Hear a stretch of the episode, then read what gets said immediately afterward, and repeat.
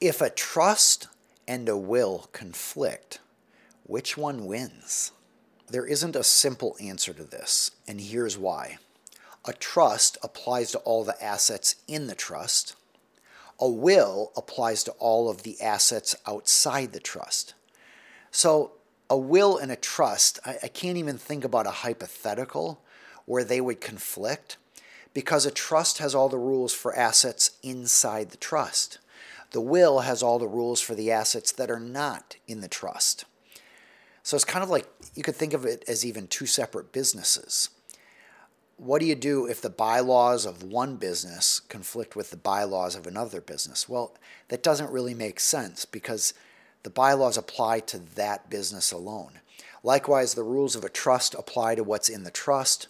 The rules of a will apply to everything outside of a trust. So, a will and a trust really don't conflict. You just have to decide is the asset at issue in the trust or not? If it's in the trust, you follow the rules of the trust.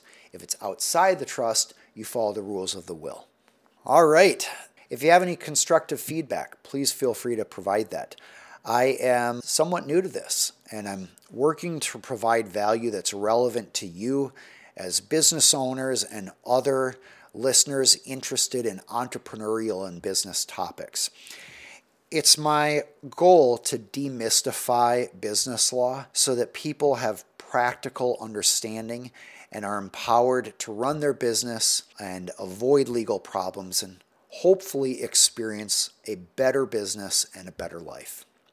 If you'd like to learn more about me, you can go to aaronhall.com.